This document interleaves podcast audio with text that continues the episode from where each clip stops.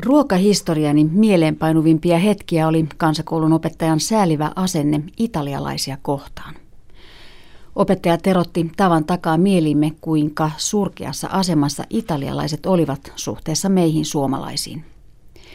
Italiassa kun syötiin pelkkää makaronia, kun taas meillä herkuteltiin perunalla ja ruskealla kastikkeella. Oletettavasti opettaja ei ollut koskaan käynyt Italiassa. Kansakouluajan ruokahetket täyttyivät usein samankaltaisella ruokapropagandalla. Me oppilaatistuimme hiljaa omilla vohvelikangastableteilla päitellyillä pulpeteillamme ja mussutimme näkkileipää. Opettaja kehui vuolaasti klimppistä kiisseliä, maanantain puuroannosta ja joka toiseen viikkoon osuvaa herkkuhetkeä, kahta siivua sipuliteemakkaraa. Jostakin syystä epäilin opettajan sanoja, sillä makaronilaatikko maistui suussani paljon paremmalta kuin tilliliha. Sitten minä en ole muuta ehtinytkään kuin epäillä kerran kuussa vaihtuvia ruokasuosituksia ja diettejä. Olemme onnistuneet kehittämään todellisen ruokapaniikin. Sen sijaan, että ruoka olisi elinehto, se on täynnä erilaisia vaaroja. Ruoka ei enää pidä meitä hengissä, se voi tappaa. Ajatellaan vaikka torjunta-aineita, ruoan geenimanipulaatiota kohtaan tunnettua tervettä epäilyä, roskaruokaa, lapsuus- ja aikuisajan lihavuutta, hullunlehmäntautia, suolaa, margariinia, voita, kolesterolia, punaista lihaa, ruoan kuljetukseen mantereelta toiseen kuluvia kilometriä ja joka ikisen suupalan hiilijalanjälkeä ja niin edelleen. Sen lisäksi, että joudun miettimään, mikä on terveellistä minulle, joudun ottamaan myös tuotantoeläinten olot ruokalautaselleni. Kun katson pakettia jauhelihaa, tunnen kuinka niskaani huohottaa läpi talven paressa kiinni ollut mansikki. Mansikin jalat ovat puutuneet ja silmissä on lasittunut katse, joka talven mittaan on harhailut navetan seinässä kahden oksareijän välillä.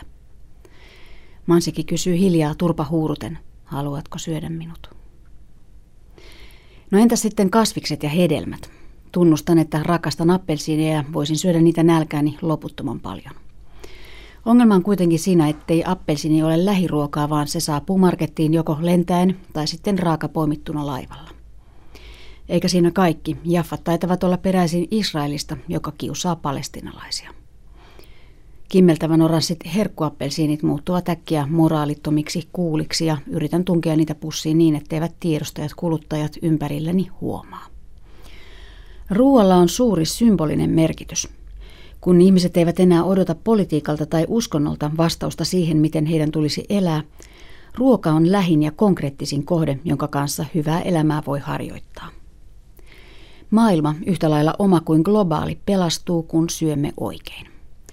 Eettisyys merkitsee hyvää ja laadukasta ruokaa. Viisi siitä, että suurin ruokaongelma maailmassa on ravinnon epätasainen jakautuminen, suoranainen nälkä ja aliravitsemus.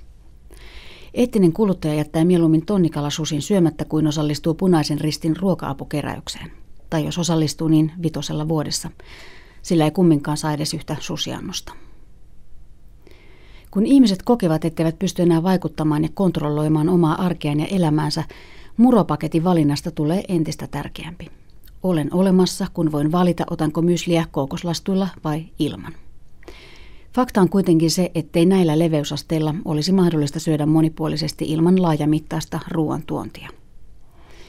Eivät nämä saviset pellot ja hyynen ilmasto ole mihinkään muuttuneet sitten 1860-luvun viimeisen nälänhädän, joka niitti suomalaisia kuin tuuliviljaa. Nykyoloissa omavaraisuus tarkoittaisi sitä, että hinnat nousisivat pilviin. Trendikkäille kattopalsta viljelijöille tulisi nälkä jo joulukuussa.